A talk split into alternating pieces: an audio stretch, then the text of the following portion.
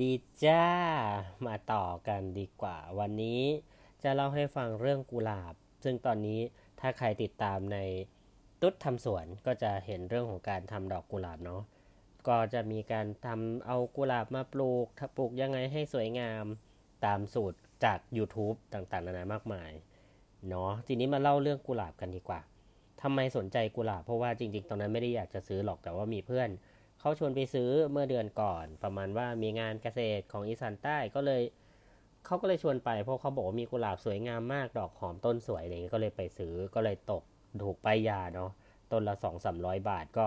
วันไปซื้อวันสุดท้ายเขาก็ลดราคามากมายก็เลยเออซื้อแล้วกัน พอซื้อแล้วก็พอดีมีที่ดินเนาะก็เลยเอาลองไปปลูกดู แต่ทีนี้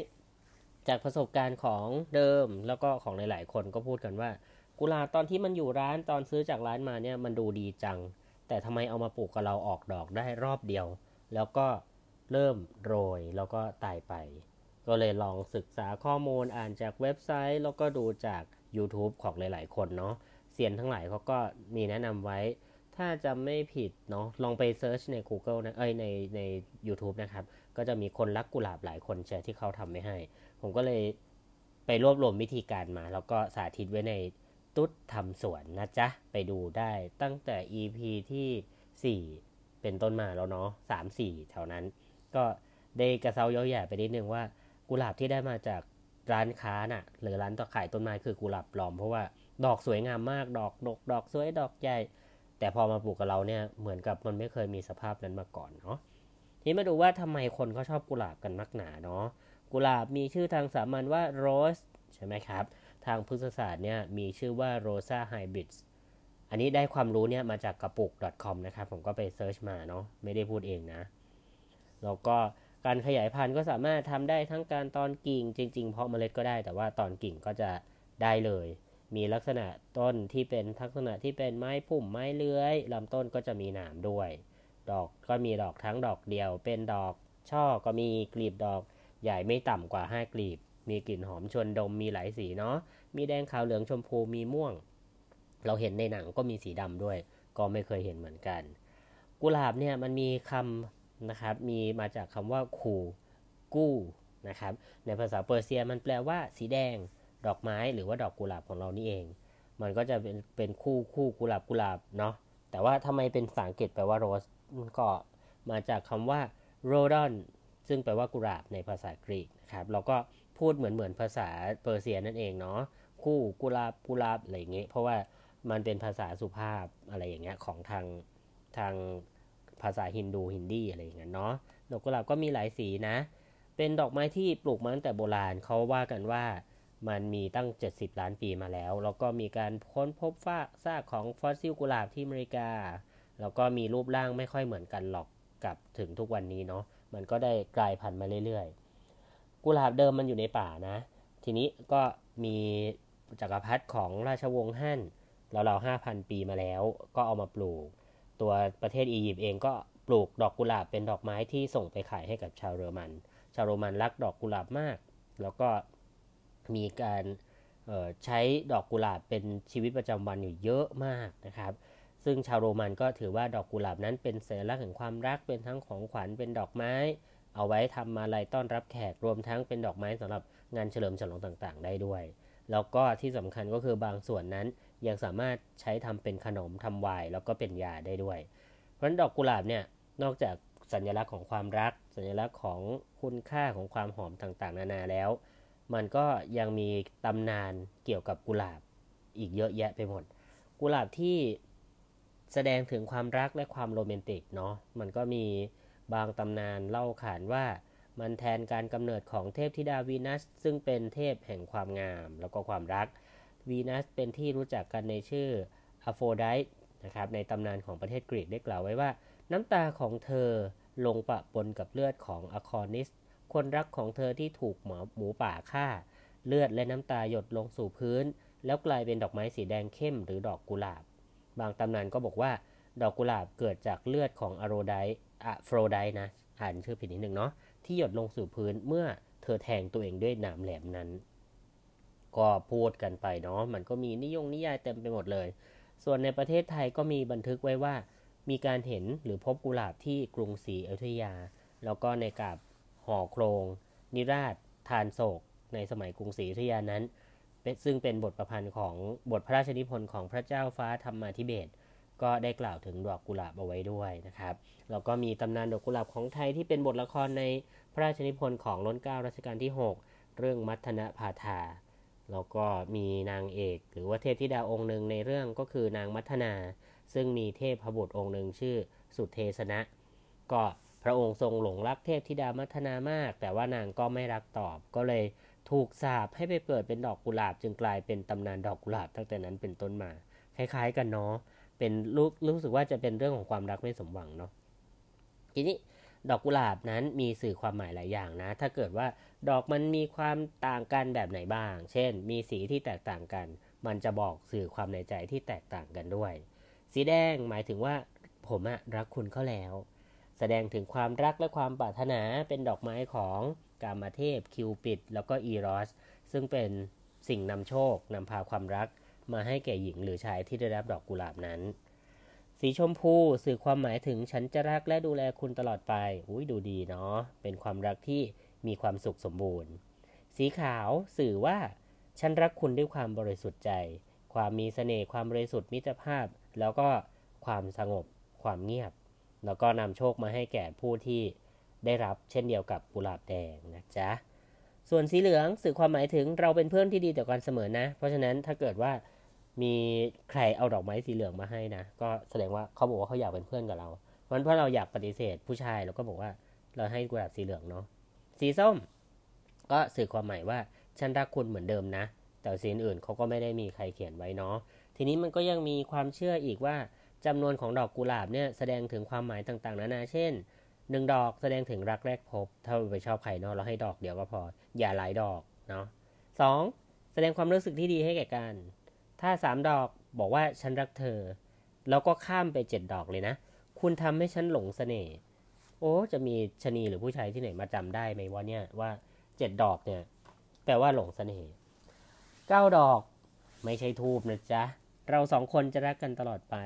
สิบสิบดอกบอกว่าคุณเป็นคนที่ดีเลิศสิบเอ็ดดอกบอกว่าเป็นคุณสมบัติที่มีค่าชิ้นเดียวของฉันสิบสองดอก ขอให้เธอเป็นคู่ของฉันคนเดียวโอ้ยได้ตั้งสิบสองดอกเนี่ย ส่วน 13 ดอกนั้น เราไม่อยากได้ยินเนาะเป็นเพื่อนแท้เสมอ 15 ดอกฉันรู้สึกเสียใจจริง ๆ 20 ฉันมีความจริงใจต่อเธอ 21 ฉันยอมมอบชีวิตนี้ฉันมอบแด่เธอ 36 ฉันยังจำถึงความหลังอันแสนหวานอู้ตายแล้วหงช่อใหญ่มาก 40 แสดงถึงว่ารักของฉันนะ่ะเป็นรักแท้ 99 ดอกบอกว่า รักเธอจนวันตายร้อยดอก ฉันอุทิศชีวิตเพื่อนี้เพื่อเธอ ร้อยหนึ่งดอกหรือร้อยเอ็ดดอกเนาะฉันมีคุณเพียงเธอคนเดียวเท่านั้นร้อยแปดดอกคุณจะแต่งการแต่งงานกับฉันไหม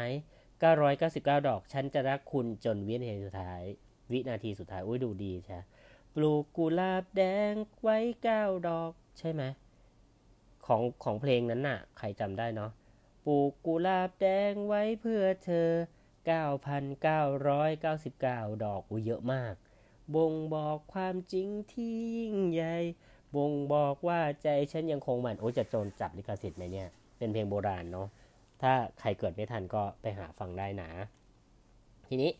เราก็มีดอกกุหลาบสีอื่นๆอีกเนาะมันก็มีทั้งแดงเข้ม ทั้งดอกตูมสีแดง ดอกบานสีแดง ดอกสีแดงที่โรยแล้วอะไรเงี้ยดอกกุหลาบตูมสีขาว สีขาวที่โรยแล้ว แล้วก็กุหลาบตูมเนี่ยจะสื่อความหมายต่างกันไป หลายคนก็ไปตามดูได้เนาะ search คำว่าประวัติดอกกุหลาบเนี่ยก็จะมีเยอะแยะไปหมดเลยเนาะ ไอ้เรื่องเนี้ยเราได้มาจากเว็บไซต์กระปุก .com เขาเพิ่งลงไว้เมื่อตอนวาเลนไทน์นี้เอง 2563 นี่เอง เดี๋ยวพูดถึงนิดนึงก็ได้เนาะกุหลาบแดงเข้มเนี่ยประมาณว่าสีวายแดง เธอช่างมีเสน่ห์งามเหลือเกิน ถ้ากุหลาบตูมสีแดงก็ฉันเริ่มจะรักเธอแล้วล่ะ แต่ถ้ากุหลาบมันบานแล้วก็แปลว่า ฉันรักเธอก็แล้ว ส่วนกุหลาบแดงที่โรยแล้วก็บอกว่ารักของเรานั้นจบลงแล้วเออเนาะไปยื่นดอกไม้ที่พังๆให้ให้แฟนดีกว่า แปลว่าฉันหลงหลงเออหยุดหยุดรักเธอแหละ แต่ถ้าเป็นพวกตระกูลสีขาวก็อารมณ์ว่าเราอยากจะทนุถนอมเหลือเกินเนาะดอกกุหลาบสีขาวมันก็สวยดีอะไรอย่างนี้ ไปติดตามดูต่อได้เนาะทีนี้ดอกกุหลาบนอกจากมีสื่อความหมายเรื่องความรักแล้ว มันก็ยังใช้ประโยชน์ได้อีกเยอะอย่างที่กล่าวมาตอนต้นว่า มันเป็นทั้งยาเป็นทั้งความสวยงาม เป็นทั้งความหอม เดี๋ยวมาสรุปอีกทีแล้วกันว่ามันมีประโยชน์อะไรบ้าง อันนี้เราได้มาจาก p o s t s d com เนาะ slash rose ขีดแล้วก็ t อันนี้เป็นการแปรรูปจากกุหลาบธรรมดาเนี่ยให้กลายเป็นชากุหลาบ มันมีประโยชน์อะไรบ้างล่ะ 1. ขับสารพิษหรือดีท็อกซ์นั่นเอง 2. กระตุ้นระบบขับถ่าย อย่ากินเยอะนะจ๊ะไม่งั้นท้องเสียนะ 3. ลดไขมันในเลือดได้ 4. ทำให้ผิวพรรณเปล่งปลั่ง 5. บำรุงหัวใจ 6. กระตุ้นระบบประสาท แล้วก็เหมาะกับการดีท็อกซ์สำหรับพวกที่ท้องผูกเนาะ เพราะว่าเขามีฤทธิ์เป็นยาระบายอ่อนๆนั่นเอง เพราะฉะนั้นแล้วถ้าเกิดว่าเราจะทำชากุหลาบทั้งหลายทั้งปวงเนี่ยก็ต้องระวังนิดนึง เพราะว่านอกจากยาเนี่ยนอกนอกจากกุหลาบเนี่ยเป็นเป็นได้ได้ความหอมแล้วเนาะก็ยังมีฤทธิ์ในการฆ่าเชื้อแบคทีเรีย ต่อต้านอนุมูลอิสระแก้ไอทำให้ง่วงที่สำคัญก็คือไอเรื่องของฤทธิ์การระบายท้องนี่แหละ มันสามารถที่จะทำให้คุณถ่ายท้องได้ง่ายเพราะคนที่ท้องอืดท้องผูกนิดนึงเนี่ย ลองกินดูนะ แต่อันนี้ผมก็ไม่ได้พูดเองนะ เอามาจากในเว็บนะจ๊ะ เพราะว่ามันก็มีคนพูดอยู่เหมือนกันว่า พอกินชาเยอะๆแล้วเนี่ยทำไมท้องถ่ายท้องไม่หยุด มันก็มีคนที่พูดถึงอยู่เหมือนกันนะ เพราะฉะนั้นเราเราต้องระวังนะครับในการจะรับไปทานหรือบริโภคอะไร เพราะใครที่ธาตุอ่อนอยู่แล้วเนี่ยให้ระวัง ถึงกับบางคนเนี่ยเอาชากุหลาบไปทำให้ช่วยให้หุ่นดีหุ่นเพรียวเลยทีเดียว เพราะว่ามันทำให้ระบายดีเนาะ การที่เออออกเยอะๆ มันก็ทำให้เรารู้สึกว่าน้ำหนักเราลด ซึ่งจริงๆแล้วมันเอาน้ำกับเอาขี้ออกเท่านั้นเองเนาะ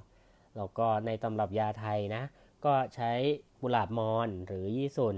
โดยใช้ทั้งดอกแล้วก็เกสรเพื่อการบำรุงหัวใจแก้ไขบำรุงกำลังช่วยให้นอนหลับ แล้วก็มักจะอยู่ในตำรับยาหอมด้วย เพราะมันก็หอมเนาะ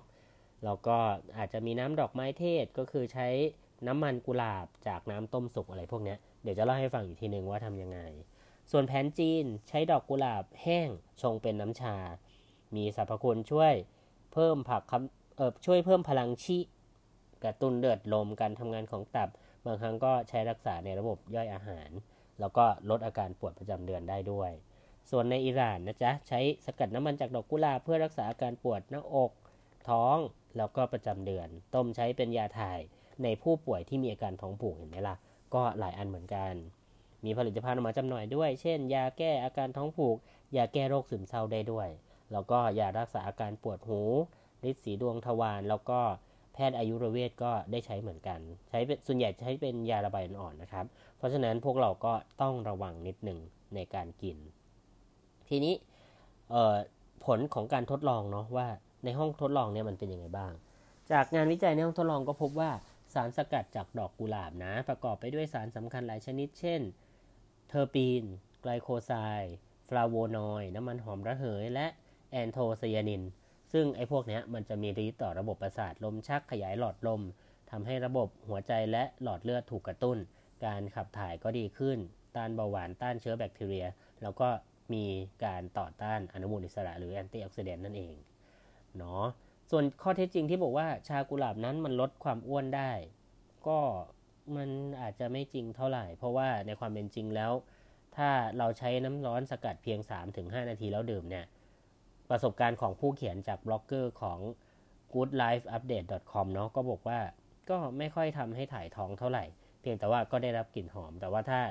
เรารับประทานหรือว่าจิบชามากเกินไปก็ต้องระวังเนาะเพราะว่าชาเนี่ยโดยปกติถ้าเป็นจากต้นชาธรรมดาก็จะทำให้ท้องผูกเนาะแต่ชานี้มันอาจจะทำให้ ท้องเสียหรือว่าใครที่ธาตุอ่อนหน่อยก็จะมีการเป็นยาระบายไปเลย อาจจะวุ่นวายเนาะ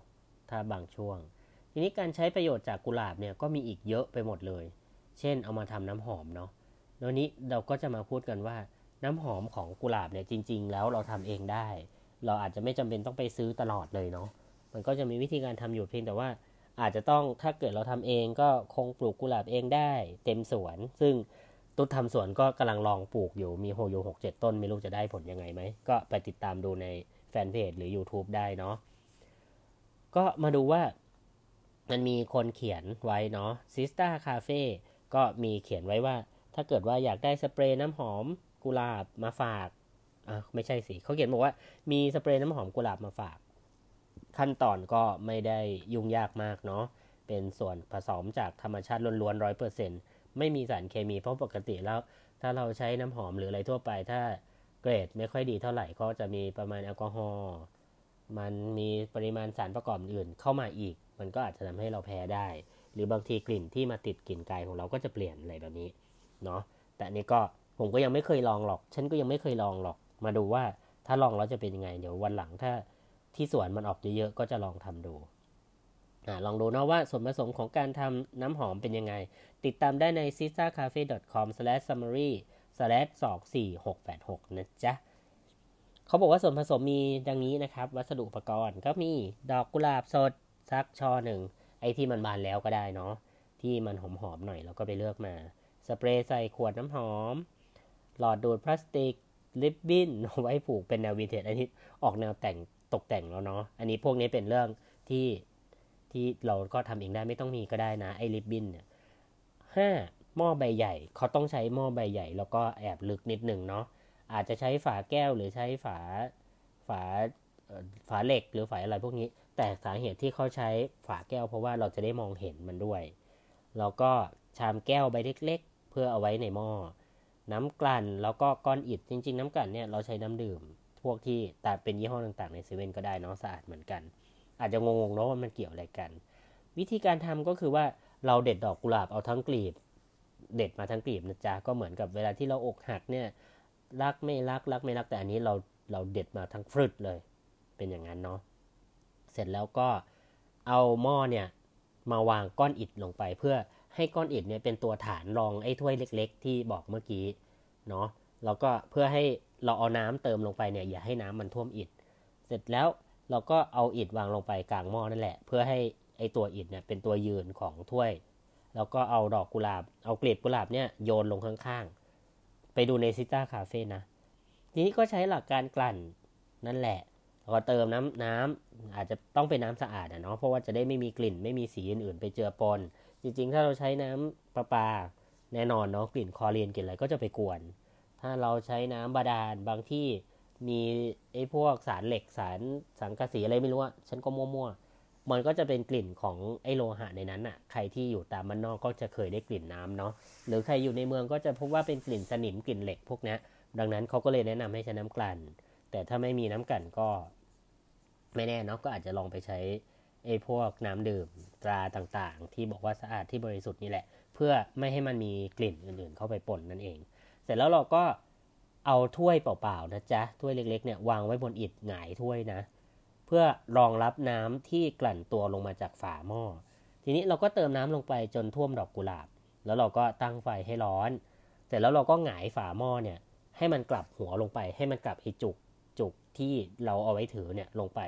ให้มันลงตรงกับถ้วยที่รองข้างล่าง เสร็จแล้วเราก็ใช้หลักการกันธรรมดาเอาก้อนน้ำแข็งจะวางบนฝาหม้อที่ถูกกลับด้านไว้ ดังนั้น เวลาต้มน้ำน้ำมันเดือดขึ้นมาใช่ไหมมันก็จะนำพาไอสารน้ำมันหอมระเหยเนี่ยขึ้นมาจากปีบกุหลาบด้วย พอมันมาเจอความเย็นที่ไอตรงฝาหม้อข้างบน มันก็จะกลั่นตัวเป็นน้ำลงไปอีกครั้งหนึ่ง ซึ่งไอ้น้ำที่หยดลงไปเนี่ยมันก็จะเป็นน้ำมันหอมระเหยนั่นแหละ เขาบอกว่าต้มสักประมาณ 30 นาทีแล้วก็ปิดไฟ แล้วก็ทิ้งให้เย็น แล้วก็ใช้หลอดดูดน้ำกุหลาบขึ้นมา น้ำกุหลาบที่ว่าเนี่ยมันก็อยู่ในถ้วยเล็กๆ ไอ้ข้างในของเรา ถ้าเป็นทางเคมีเนาะก็จะเป็นพวกน้ำมันหอมระเหยก็จะปนออกมาในนี้ ซึ่งโดยปกติแล้วถ้าเกิดว่าใครศึกษาวิธีการทำน้ำหอมเนี่ย พอออกมาได้แล้วเราก็ต้องออกมาตั้งข้างนอก แล้วก็ดูดเอาเฉพาะส่วนที่เป็นน้ำมันไป เพราะว่าน้ำกับน้ำมันมันก็จะแยกกันออกมาตรงนี้อีกทีหนึ่ง แต่ว่าถ้าเกิดว่าเรา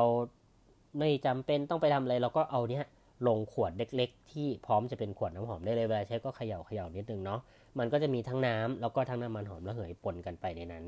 เราก็ลองดูแล้วกันเนาะว่าเป็นยังไงเดี๋ยววันหลังถ้ามันออกดอกดีๆที่บ้านเนี่ยก็จะลองทำดู เพราะว่าไม่กล้าซื้อดอกกุหลาบจากตลาดมาทำอะเพราะว่าเราไม่รู้ว่าเขาฉีดยาฆ่ามาแมลงหรืออะไรมาบ้างเนาะก็ฉันก็ยังไม่กล้าเหมือนกันใครกล้าลองก็ลองดูก่อนเนาะแล้วก็เขาบอกว่าไอ้น้ำกุหลาบที่ว่าเนี่ยสามารถเก็บในตู้เย็นได้เป็นสามอาทิตย์เลย แต่ถ้าอยากได้สดๆก็ลองลองใช้กันดูเลย แล้วก็ ลองไปฉีดดูนะว่ากลิ่นติดไกลไหม แล้วก็ถ้าเกิดใครทำสำเร็จก็บอกกันด้วยเนาะว่าน้ำหอม มันต้องมีส่วนผสมอะไรอีกถึงจะดี จริง ๆ แล้วถ้าเกิดว่าเราไปสกัดเอาเฉพาะตัวน้ำมันหอมระเหยมาได้เนี่ย ที่บอกว่าเอาพอมันเป็นน้ำที่หยดลงในถ้วยเสร็จแล้วเราก็ไปใส่ภาชนะอย่างอื่น เราก็ใช้วิธีการทางเคมีถ้าเราเคยเรียนตอนเด็กๆเนาะเอาใส่จำชื่อไม่ได้อะไอ้หลอดๆอะ แล้วก็ค่อยๆ หมุนปล่อยน้ำเพราะน้ำกับน้ำมัน น้ำมันจะอยู่ด้านบน น้ำจะอยู่ด้านล่างเนาะเราก็ไขก๊อกเพื่อเอาน้ำด้านล่างออก แล้วก็เหลือด้านบน ใครจะไปทดลองทำเป็นไซฟอนแบบที่เราต้มกาแฟกันก็แล้วแต่เนาะทีนี้มันก็ยังมีชาวญี่ปุ่นอีกคนหนึ่งนะเขาบอกว่าถ้างั้นเขาก็เน้นการทำฟาร์มกุหลาบที่เอาไปกิน สามารถกินได้แล้วก็แปรรูปได้ มีสาววัยญี่ปุ่น 25 ปี หันมาทำฟาร์มกุหลาบกินได้ แปรรูปทำเงินได้ 100 ล้านเยนต่อปีโอ้เยอะมาก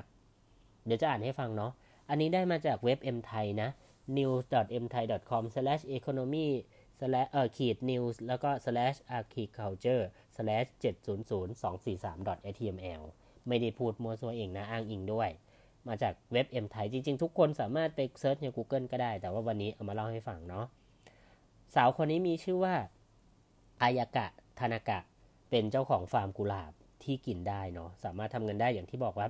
ร้อยล้านเยนต่อปี อากายะเนี่ยอายาอายากะเนี่ยเขาเป็นคนวัย25ปีเนาะอันนี้ลงตั้งแต่ปี 2019 นะเว็บนี้ ก็ตอนนี้เขาก็26 27แล้วล่ะ กิจวัตรของเขาก็คือ การไปตรวจดูฟาร์มกุหลาบที่ชานกรุงโตเกียว เลือกกลีบตัวไหนด้วยตัวเอง เมื่อถึงเวลาเก็บผลผลิตก็ไปพบกับลูกค้าในเมือง แล้วก็เรียนเศรษฐศาสตร์ในมหาวิทยาลัยไปด้วยแล้วก็ศึกษาภาษาอังกฤษเพิ่มเติมเพื่อที่ว่าจะขยับขยายธุรกิจไปยังต่างประเทศในอนาคตอันใกล้นี้อายากะนางเริ่มทำฟาร์มกุหลาบตั้งแต่ปี 2115 ตั้งบริษัทเลยนะ ชื่อ Rose Labo ปัจจุบันทำฟาร์มกุหลาบออร์แกนิกเลยนะ บนพื้นที่ 3,300 ตารางเมตร 3,300 ตาราง ถ้าเกิดลองคูณดูเนาะ30เป็น30ก็ประมาณ200คูณ100เมตร2 2 1เป็น2ไม่ได้สิอะตีว่า300คูณ100เมตรเนาะก็ไม่ได้กว้างมาก เขาก็ทำอยู่ในที่ตัวฟุกกยะในเมืองไซตามะ ตอนนี้ก็มีคนงานอยู่ประมาณ10กว่าคน ตอนตอน 2019 นะ ตอนนี้ไม่รู้มีเพิ่มหรือยังกลีบกุหลาบก็แต่ว่านางปลูกบนระบบไฮโดรโปนิก ปราศจากสารเคมีเนาะ สามารถนำไปใช้ในการแต่งหน้าเค้กไฮโดรโปนิกแบบแบบออร์แกนิกนะ ไม่ใช่แบบเคมีนะ เพราะบางคนบอกว่าไฮโดรโปนิกไม่ใช่อินทรีย์ มันมีทั้งใช่ทั้งไม่ใช่ โอเคไหม ถ้าอยากให้มันใช่ก็อย่าเอาสารละลายเคมีลงไป ถูกปะเขาสามารถเอาผลิตภัณฑ์นี้ไปแต่งหน้าเค้กเป็นของกินได้ เอาไปทำแยมทำเครื่องสำอาง หรือวางขายในห้างสรรพสินค้า ทั้งในโตเกียวแล้วก็เมืองอื่นลงรวมถึง จ่ายจำหน่ายเป็นสินค้าออนไลน์ด้วย ถ้าพูดถึงญี่ปุ่นเนี่ย ถ้าเรื่องแบบนี้เขาคิดได้ดีมากเลยเนาะ ใครที่ถือคอมพิวเตอร์อยู่หรือถือถือมือถืออยู่เนาะ ก็ลอง search ดูได้เนาะ news.m thai นะครับ พูดถึงเรื่องของเอ่อคนที่ทำสวนสวนกุหลาบนี่แหละ ยี่ห้อ Rose Labo R O S E แล้วก็เว้นวรรค L A B O เนาะ Rose Labo นางก็เล่าให้ฟังว่าที่ไปที่มาของธุรกิจเนี้ย ประมาณว่าตอนเด็กเนี่ยนางก็ปลูกพันกับกุหลาบมันเด็ก ก็อาจจะเป็นลายบนจานข้าวแก้วน้ำหรืออะไรก็แล้วแต่ที่มีอยู่ในตระกูลของนาง แล้วก็คุณย่าของเธอก็บอกว่า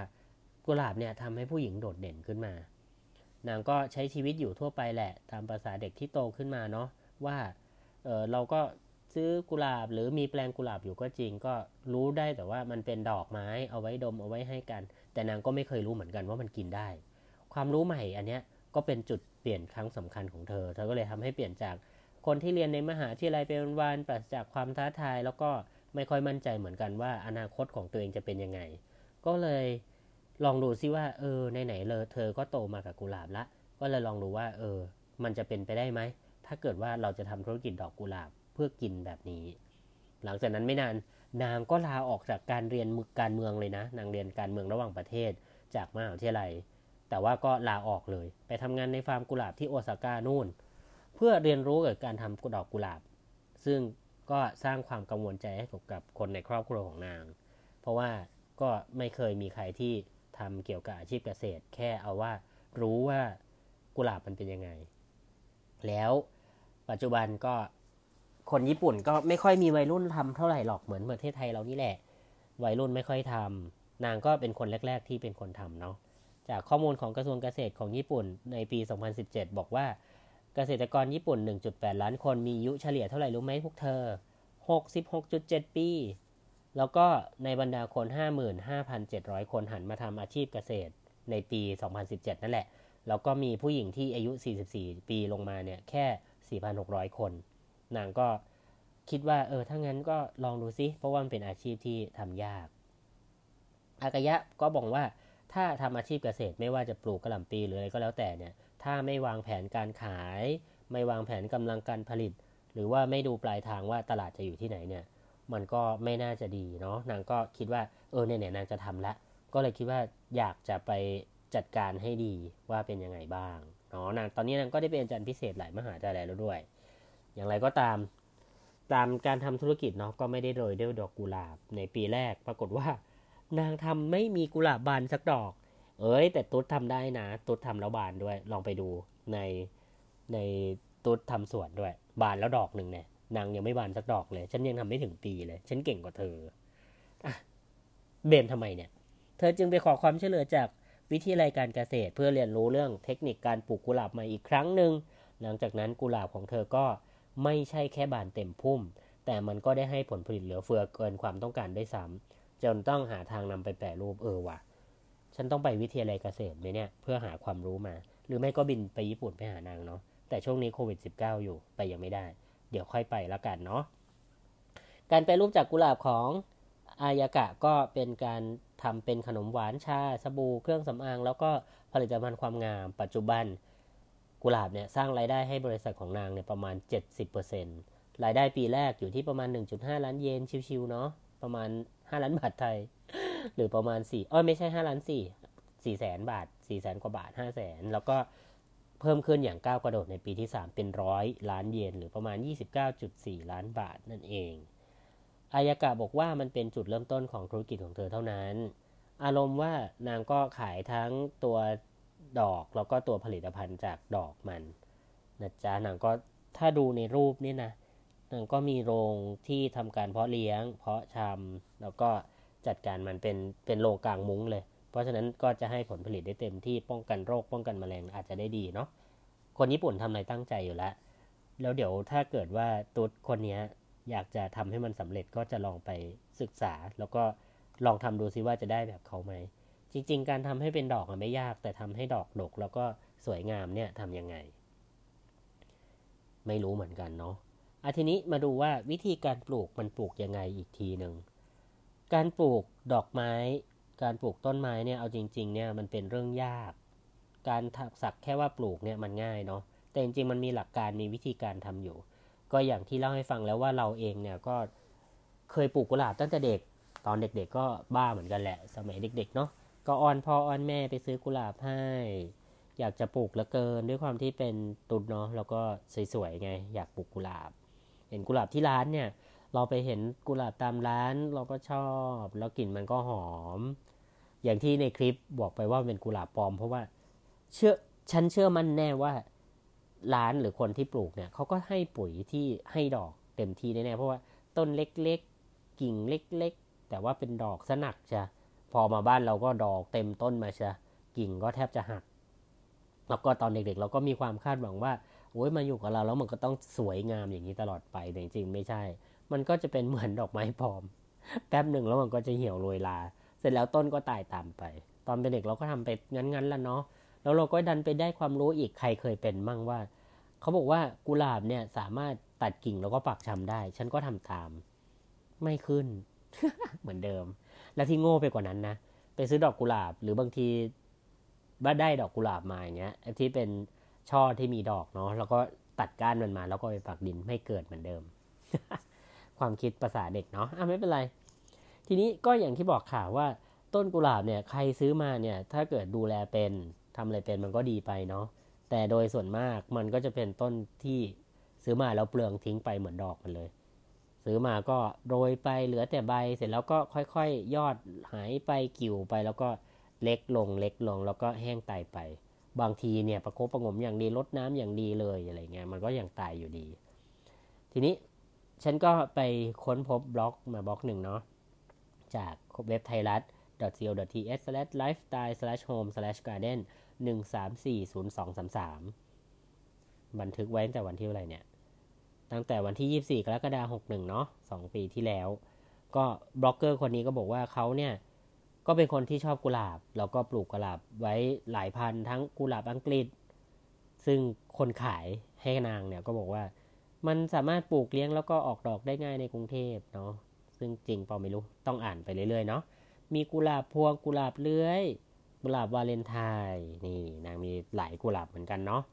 กุหลาบเนี่ยเอาจริง ๆ มันทนร้อนนะเลี้ยงง่าย แล้วก็ออกดอกสม่ำเสมอได้ด้วย มีโรคมีแมลงรบกวนบ้าง แต่ก็ถือว่าเอาอยู่ แล้วก็มีไม่น้อยเหมือนกันที่ออกดอกได้ดีระยะแรก แล้วก็เมื่อหมดต้นไปละ หมดชุดแรก ยอดและชุด 2 ก็ไม่สมบูรณ์เหมือนเดิม ฉันก็เป็นคนหนึ่งที่เป็นอย่างนั้น แต่ว่าวันนี้ถ้าใครดูตามคลิปเนาะก็จะเห็นว่ามันออกดอกแล้ว แต่จำได้เลยว่าวันที่ซื้อมาจากเขาเนี่ยดอกใหญ่กว่านี้เยอะ มีความซ้อนหลายกลีบกว่านี้เยอะ แต่ตอนเนี้ยที่เห็นในรูปก็ก็ไม่แย่นะ เอาจริง ๆ ตอนแรกเห็นเป็นดอกตูมเนี่ยนึกว่าจะไม่ดีเท่าไหร่แต่พอบานออกมาเนี่ยนางก็เต็มเหมือนกัน แต่ที่สำคัญก็คือไม่ได้ไม่ได้สวยงาม เราก็ไม่ได้ออกพร้อมกัน ที่เห็นอยู่ในคลิปน่ะก็คือว่าออกมาดอกหนึ่งส่วนอีกประมาณเกือบสิบหรือสิบกว่าดอกเนี่ยยังตูมแบบยังไม่ทันจะมีแววว่าจะผลิเลย คงไล่ออกมาเรื่อยๆแต่ว่าถ้าเป็นที่ร้านเนี่ยเขาสามารถบังคับให้มันออกมาได้พร้อม ๆ กันเป็นยอดได้เก่งอยู่อาทีนี้เขาก็มีข้อสังเกตอย่างนี้ค่ะ คนที่เขาเขียนเว็บนี้เนาะเขาชื่ออะไรเนี่ย เดี๋ยวขอไปค้นก่อนนะ เขาชื่อว่า อังกาบดอย แล้วก็มีภาพมาจากบ้านและสวนนะ เขาบอกว่าอย่างนี้ค่ะ ต้นกุหลาบที่ซื้อมาเนี่ยให้สังเกตแบบนี้ ว่าถ้ามันมีคุณลักษณะแบบนี้มันมีสิทธิ์ที่จะตาย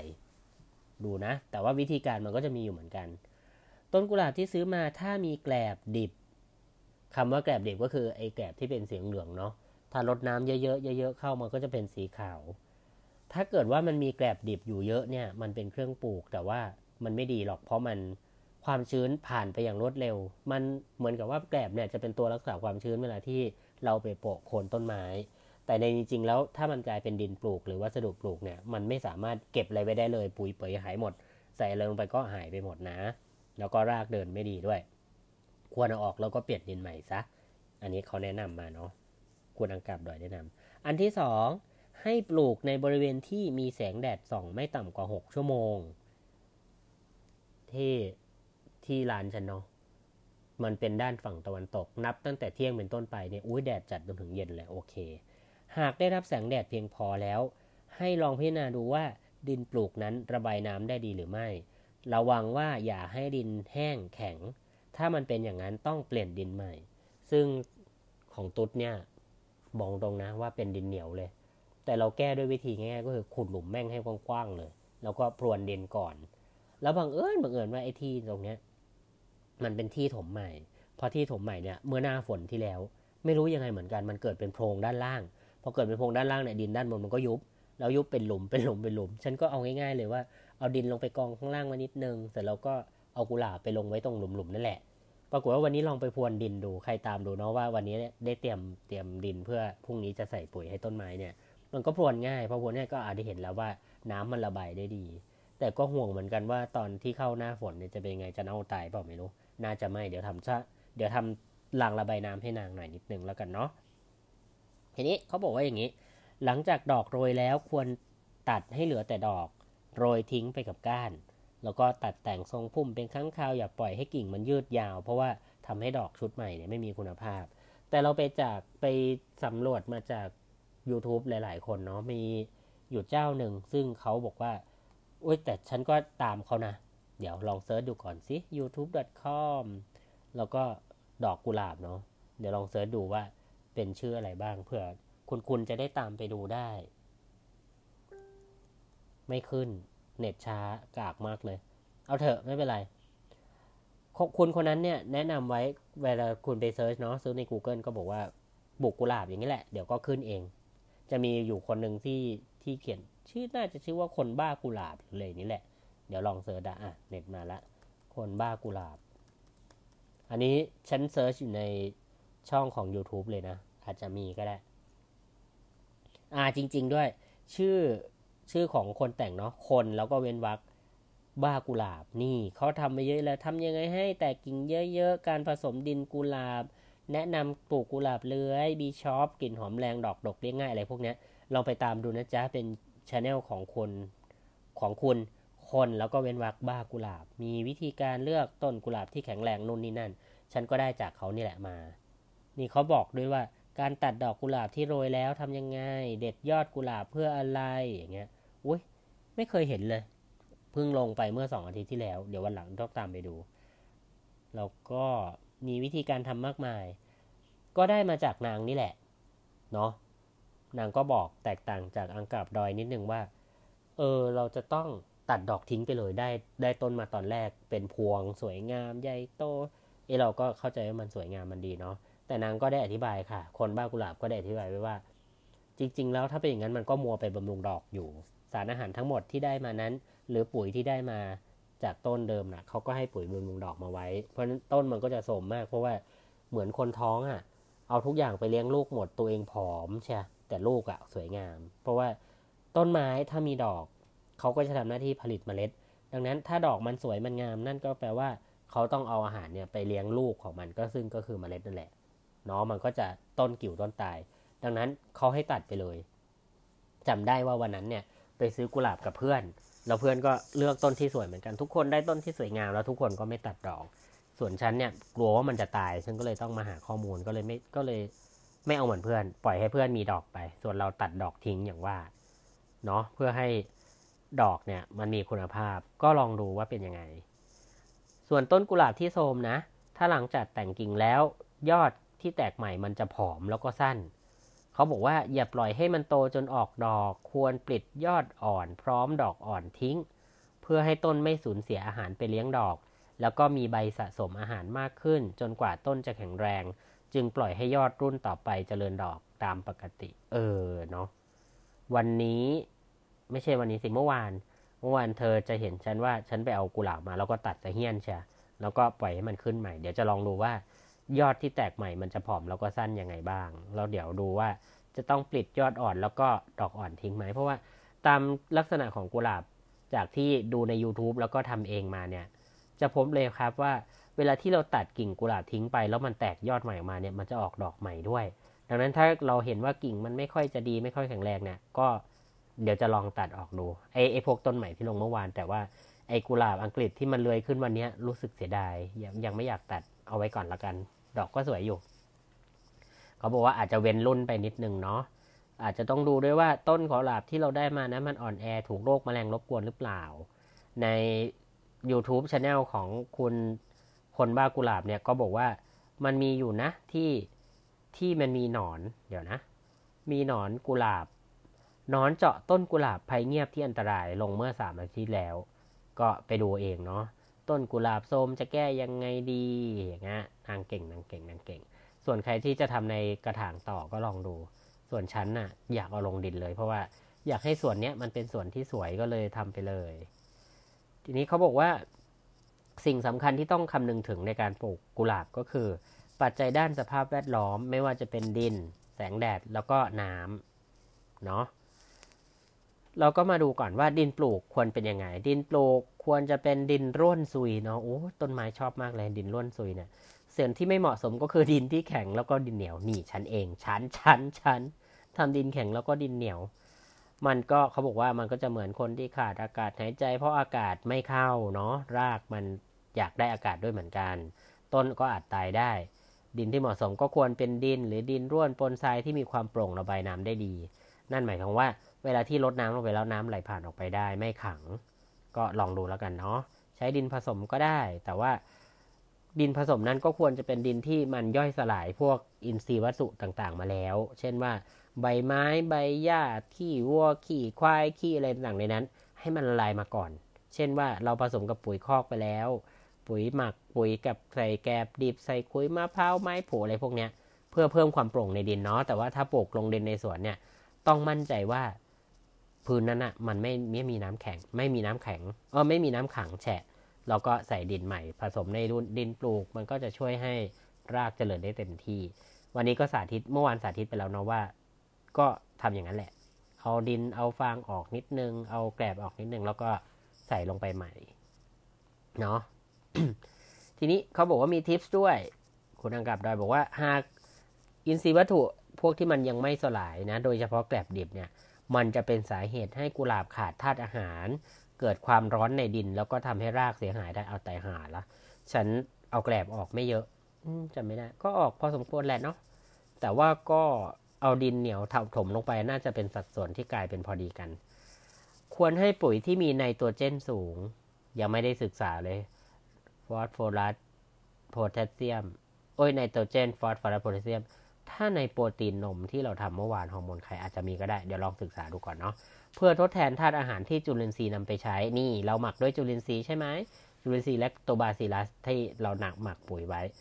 ใครอยากตามวิธีการทำปุ๋ยเนาะ ก็สามารถตามได้ในแฟนเพจ ตุ๊ดทำสวน นี่สาธิต เพราะว่าทำมาแล้วได้ผลจริงอยู่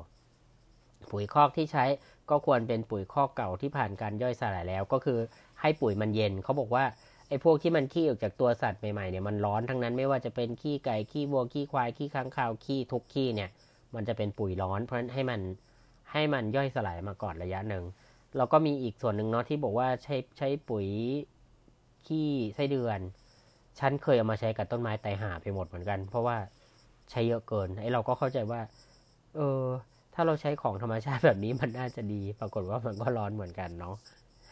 อะทีนี้ กุหลาบโดยปกติมันชอบอากาศอากาศเย็นนะ แต่ว่าประเทศไทยเราเป็นเป็นประเทศที่ฉันเพื่อนพูดเลยว่าดินของเราเนี่ย มันเป็นทองคำว่าดินเป็นทองก็คือว่า ถ้าเราดูแลดีจริง ๆ นะ ไม่ว่าจะเป็นดินทรายดินร่วนดินเหนียวดินอะไรก็แล้วแต่เนี่ย ฉันเห็นประเทศไทยปลูกอะไรแม่งก็ขึ้นเนาะภาคใต้เคยปลูกยางพาราได้อ้าวอีสานมาก็ปลูกได้ ภาคใต้เคยปลูกสตอได้ มาปลูกอีสานก็ปลูกได้ ต้นลำไยต้นท้อต้นทุกต้น เอามาปลูกในประเทศไทยยังไงก็เกิด แต่ว่าเกิดแล้วจะเป็นลูกหรือไม่ลูกอีกก็อีกเรื่องหนึ่ง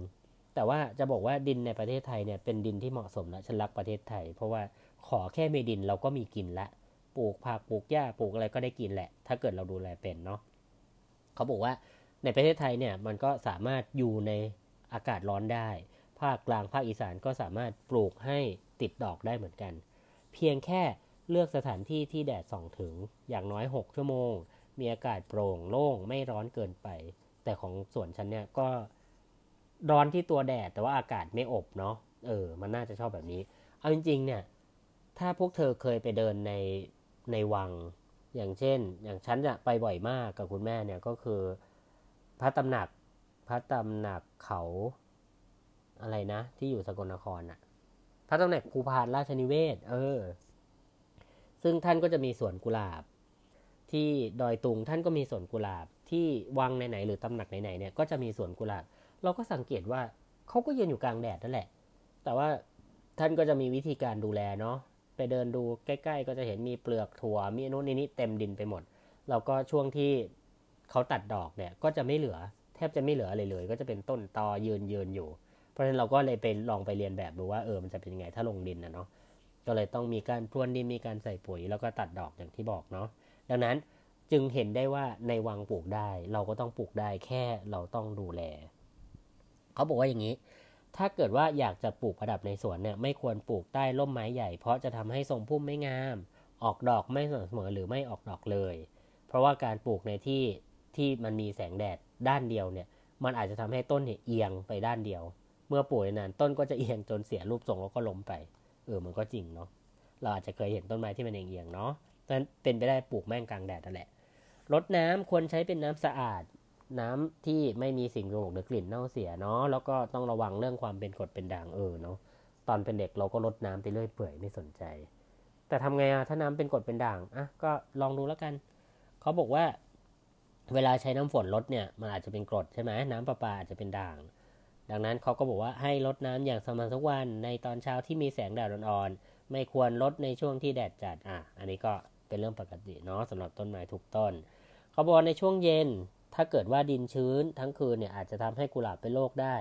ส่วนใหญ่ฤดูฝนเห็นไหม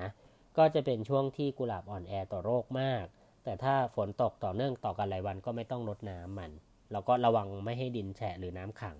โคนต้นอาจจะทำให้รากเน่าตายได้ ทีนี้ ประเด็นก็คือว่ากลุ่มเพื่อนก็บอกว่าถ้าฉันจะปลูกลงในดินควรทำไงดี อันนี้ก็ติ๊กต่อกติ๊กต่อกเนาะถ้าลงในกระถาง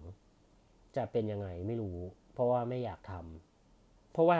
ตัวเองเป็นคนขี้เกียจไงตัวฉันเนี่ยเป็นคนขี้เกียจคือคือถ้าต้นไม้มันโตขึ้นระดับหนึ่งรากมันก็เต็มใช่ไหมเราก็ต้องขยายกระถาง เปลี่ยนดินขยายกระถางอะไรไปเรื่อยๆซึ่งมันมันไม่จบไม่สิ้น ตอนเด็กก็เคยปลูกต้นไม้ได้ แล้วมันก็ต้องเปลี่ยนกระถางไปเรื่อย ซึ่งขี้เกียจ เอาลงดินแม่งแหละ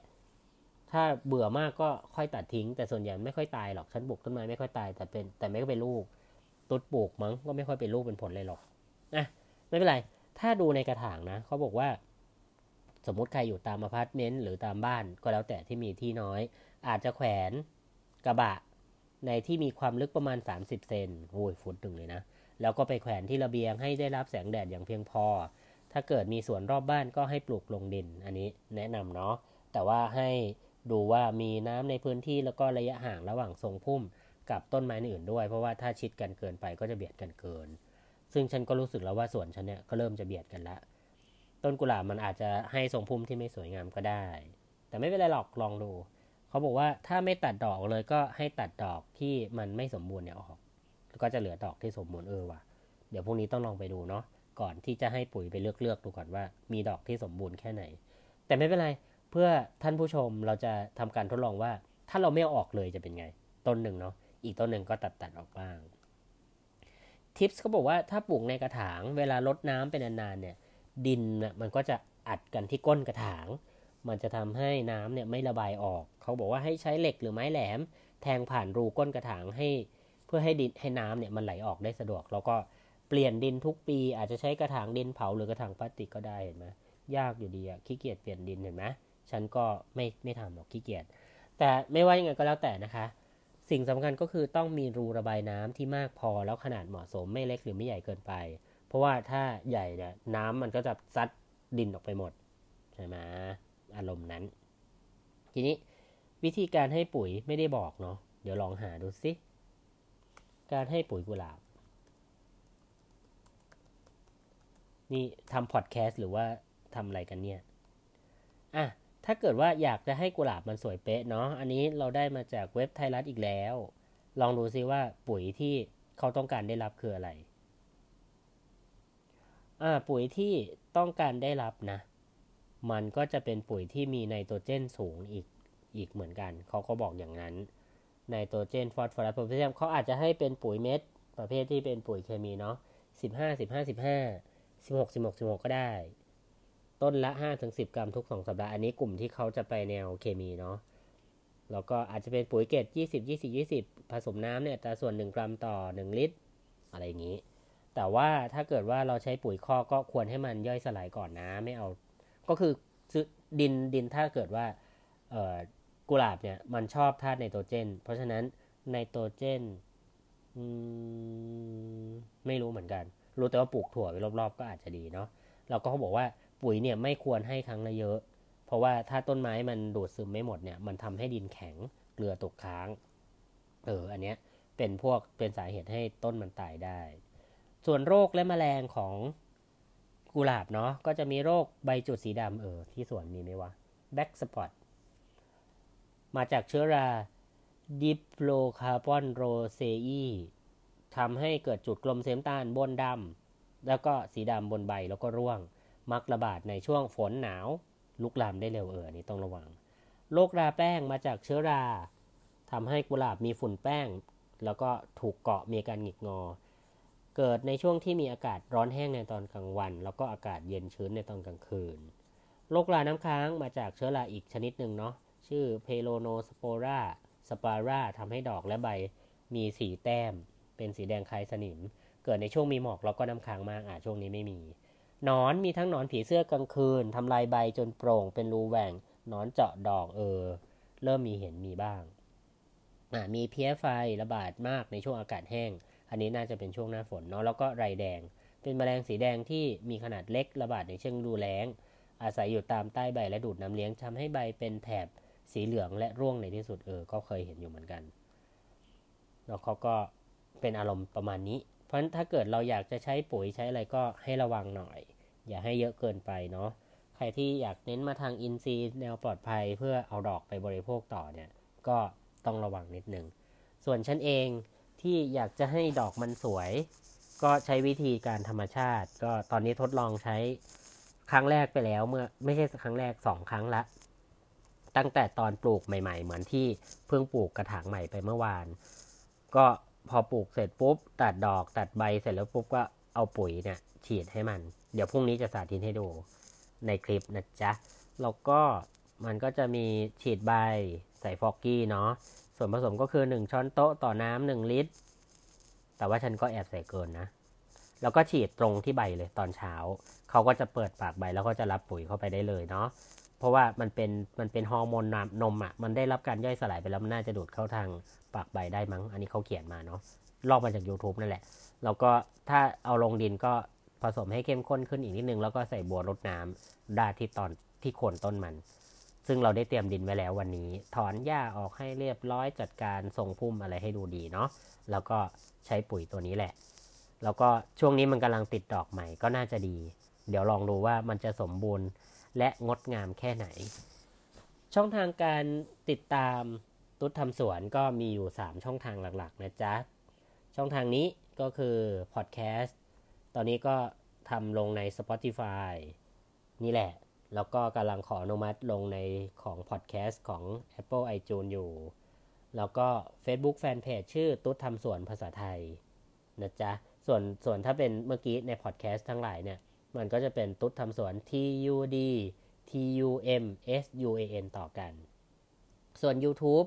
ก็กำลังมีทีมงานทำให้อยู่ตอนนี้ตัดต่อไปแล้วอันหนึ่งเนาะชื่อตุ๊ดทำสวนเหมือนกัน แต่ว่าตุ๊ดเนี่ยแยกออกมาเนาะเป็น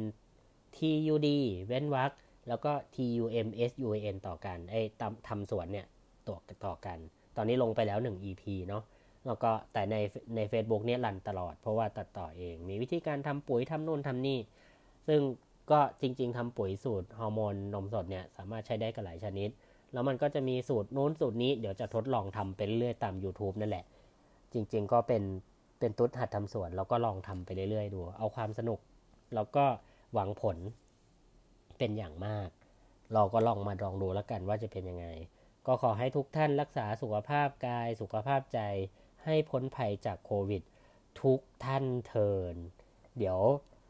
พอดแคสต์หน้า อาจจะรายงานความก้าวหน้าของต้นกุหลาบ แล้วก็จะเล่าให้ฟังเรื่องอื่นอีกต่อไป เกี่ยวกับเรื่องการทำสวนนี่แหละ เราก็คงเล่าเรื่องการทำสวนทำอะไรไปเรื่อยๆเนาะตอนหน้าอาจจะเล่าเรื่องต้นมายาลาบ ย้อนกลับไปอีกทีหนึ่งเพราะว่าใน YouTube กับใน Facebook เนี่ยทำเรื่องการปราบมายาลาบไปละอาจจะเล่าเรื่องมายาลาบอีกทีหนึ่งว่าพิษร้ายของมันคือยังไง วิธีการกำจัดป้องกันทำยังไง ก็เดี๋ยวลองหาข้อมูลมาคุยกันอีกทีเนาะ ถ้างั้นอวยพรอีกรอบหนึ่งวันนี้วันที่ 27 มีนา 2563 เป็นวันที่ประเทศไทยประสบภัยทั้งโลกแหละ ไม่ใช่แค่ไทยเนาะก็ขอให้ทุกคนปลอดภัยรักษาตัวรักษาใจให้พ้นภัยโควิดด้วยเทินสำหรับวันนี้พอดแคสต์ตุ๊ดทำสวน ขอจบการอธิบายการบรรยายเรื่องกุหลาบไว้เพียงแค่นี้เหมือนเป็นครูเนาะ ก็ขอจบลงเพียงแค่นี้ค่ะ แล้วเดี๋ยวเจอกันใน episode หน้าจะคุยกันเรื่องอะไร เดี๋ยวรอติดตามกันนะจ๊ะ สวัสดีจ้ะ